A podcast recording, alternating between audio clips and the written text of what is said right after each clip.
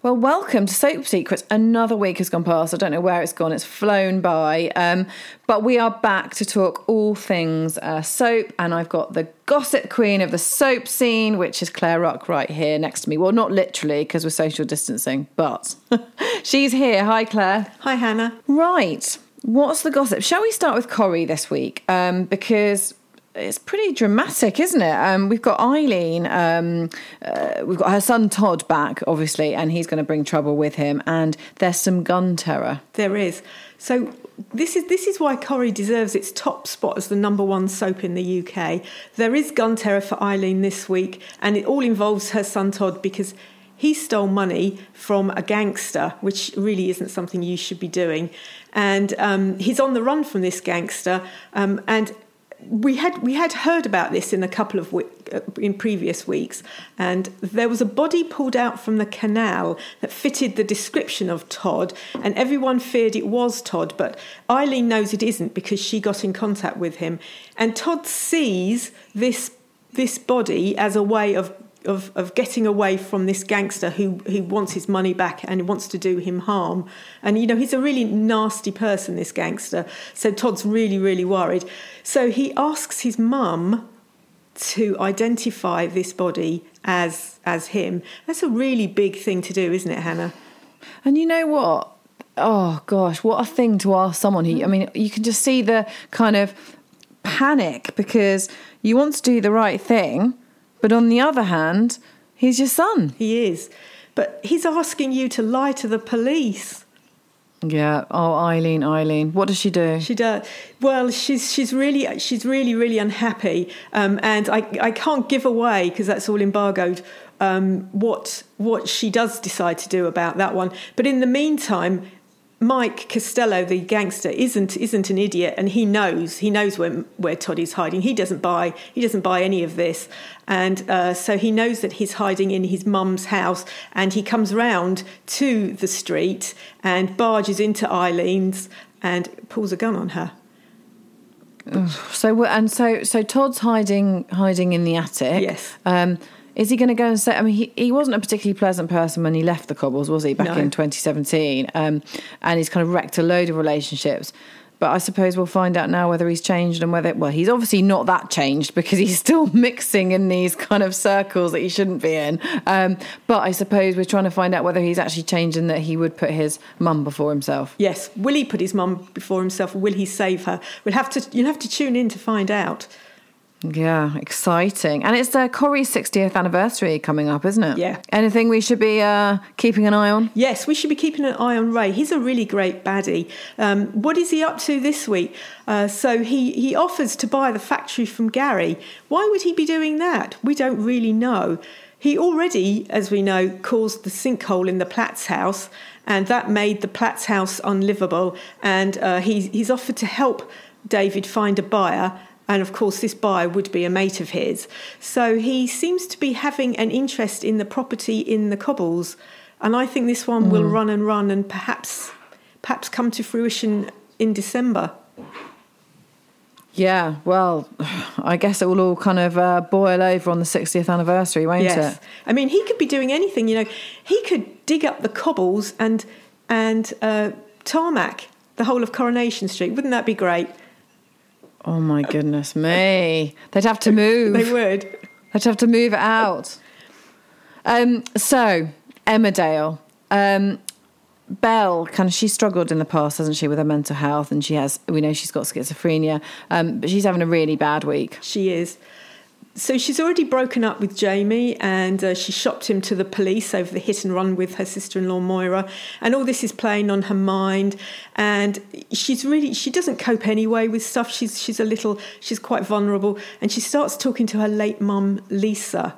So this is this is you know if you're schizophrenic this is quite a this is a really serious sign when you start talking to to deceased relatives um, and she's really losing the plot a little bit. She takes revenge on Jamie by swapping drugs at the vets because they both work at the vets, um, and so Jamie, Jamie as a vet he's prepared his bag. She swaps some drugs out. This is serious stuff because if he gives an animal the wrong Yeah. drug, obviously there are there's huge consequences. Luckily, he notices the swap. Um, he informs Paddy, and Belle, she just says, I'm quitting my job and I'm leaving. Where does she go though? Well, Is she's she running away from from the Dales, or is she, or just quitting the job and going back home? No, she's just quitting her job and she goes back home.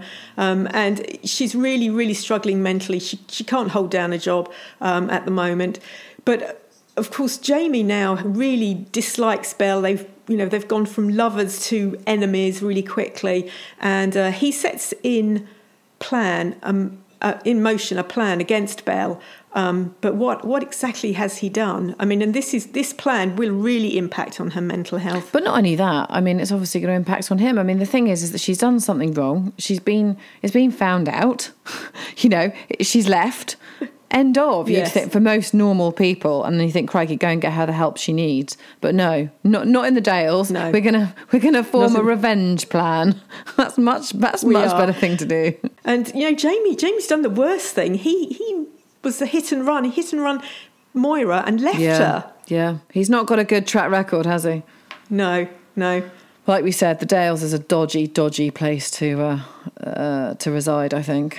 Yeah. I mean, Belle. I mean, her kind of mental health issues go back a long way, don't they? Back to kind of like 2014, um, when she killed, like you said, when she killed her best friend Gemma. I mean, she's she's not in, been in a good place for a really long time. So I think this is going to be the real um, crescendo, if you like.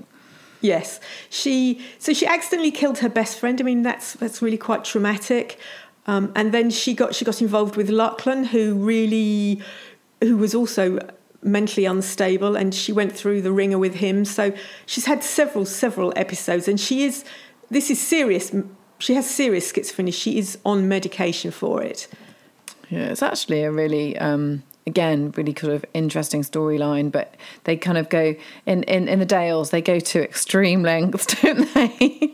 always, always. Which of course makes it great viewing. Um, talking of great viewing, we've got some breaking news um, from the Square this week, haven't we? Because um, Kush is about well, he's set to exit EastEnders. Would you believe it? He is. So um, David Ghadami, who plays him, uh, he's going to exit next year. I'm hoping they're going. To, he's, uh, Kush is going to go out in a blaze of glory, which would be great for him. I would imagine, you know, David, he's done Strictly. He's probably he probably wants to try something new. He's been there six years. You know, there are there are other places he can work, other dramas, comedies, anything, Yeah. films. I think it's quite difficult for a lot of these actors to uh, they co- become quite typecast, don't they? And so they oh you're from EastEnders, and you, we've seen some uh, amazing transitions. You know, Suranne Jones, um, Katherine Kelly, you know, some people that have really broken that, and you don't think of them as Corrie or EastEnders stars anymore, do you? But I No. think you've got to get out before that happens because for some people, although for some people it suits them very nicely, it's a nice pay packet. They're very happy Yeah. doing what they're doing. It becomes a family to them. Why would they leave? You know, Yeah. um, and I think it, that does work for some people. But I suspect, like you say, um, David's done strictly, and, and, and perhaps there's lots of other opportunities afoot for him. Um, of course, there's Whitney's trial continuing as well, isn't there? Um, will there be a verdict? Will we finally have a verdict? There is a verdict this week, and of course, that would be embargoed, and I couldn't give it away. Um, but you do have, you know, she's in a bit of a bind because Gray is representing her, and he's really struggling to contain his guilt. Um, Karen, his his mother-in-law, thinks it's grief and won't hear a bad bad word about him. And um, when Linda steps in to help with his kids, because you know, like he's you know a bereaved father with two children, that's how he's acting. Um, he snaps at her. Um, but back at court, um, you know, Whitney's trial is mirroring mirroring his own abusive actions. So this is really, really ramping it home to him. You know, Leo was stalking and abusing Whitney. He was a, he was aggressive towards her. Gray had an, is an abuser, was aggressive in his marriage and murdered his wife. So there are, you know, the parallels are there. I mean, it So- depends whether the guilt gets the better of him, I suppose, and he decides to try and do the right thing. Um, Often that doesn't happen in soaps, particularly. So this is a really serious, you know. So this storyline is really serious. EastEnders have to bring Gray to. They, they have to make him pay for his actions. He has to come to court. Chantelle's killer does need to be brought to justice. Yeah, she needs her moment, doesn't she? She does. She does. It, he needs to pay for his actions, and EastEnders cannot cannot shy away from this. But Yeah, this it's just week, when. Yes, when that's the big thing. When will he? When when will he do this? Uh, this week he is dishevelled in court. Will will his outburst affect the outcome of Whitney's trial, or will he just confess all? I love the fact there's only one lawyer in the square. Always has been, hasn't there? Yes, yes, Um, and there's a big shock for Stacey. Can you tell me more is. on that? yes. Very very big shock for Stacey, and I can't say any more. What? I can't. You can't leave that hanging. No, no, no. What can I squeeze out of you? There isn't anything. I can. We can talk about that next week, but this week, yeah, there is a massive shock for Stacey. It's, go- it's- she's going to be very Cliffhanger, upset. folks. Cliffhanger alert. um, okay, moving swiftly to, to Hollyoaks because I can't stand not knowing. Um, exciting um, news because Jeremy Edwards, who played Kurt Benson and was best mates with Tony, is um, making a return for the show's 25th anniversary. Yes, next week, Hollyoaks is twenty-five. Can you believe it? Somebody, no, I can't actually. I think I never think of Hollyoaks as being twenty-five. I still think of No. it. It is the new kid on the block still, but you know, it is. It is a twenty. It's a. It's a mature adult now, isn't it? Really. It really is. It really is. And um, you do think of it, I suppose, because you think of the viewing uh, viewers as, as, I suppose, a younger uh, kind of cohort, I suppose. But yeah, it, it doesn't feel. 25 years, unbelievable. Almost as old as me. Yes, 1995 is when it started. So, um, so this week, you know, for, for next week, they're doing they're bringing back lots and lots of people, and one of them they're bringing back is Jeremy Edwards, who played Kurt Benson and was best mates with Tony. Now, Kurt died Yeah. off screen in a jet ski accident, but. Will Kurt be seen in a vision, or perhaps a shock awaits Tony? We don't know. We'll have to tune in to find out. I mean, it's going to have to be something quite random, you know, because clearly he couldn't just be back. Because Jeremy Edwards uh, usually crops up in sort of BBC um, children's programs now, I've noticed. he was, you know, he was he, he was one of the rise, rising young stars back in 1995 when Hollyoaks first first broadcast. Um, so it'll be interesting. And him and Tony were really Kurt and Tony were really big mates. So that's that's. But Tony, of course, is in a bad place with what his father's doing to him. He is like literally your favourite baddie, isn't he, Edward? Yes, he is. So Kurt could come back as a as a vision quite easily, um, or perhaps um, perhaps they're going to do a Dallas, and uh, Tony will step out of the shower, and the last two series will have just been a dream. Anything's possible in Soapland.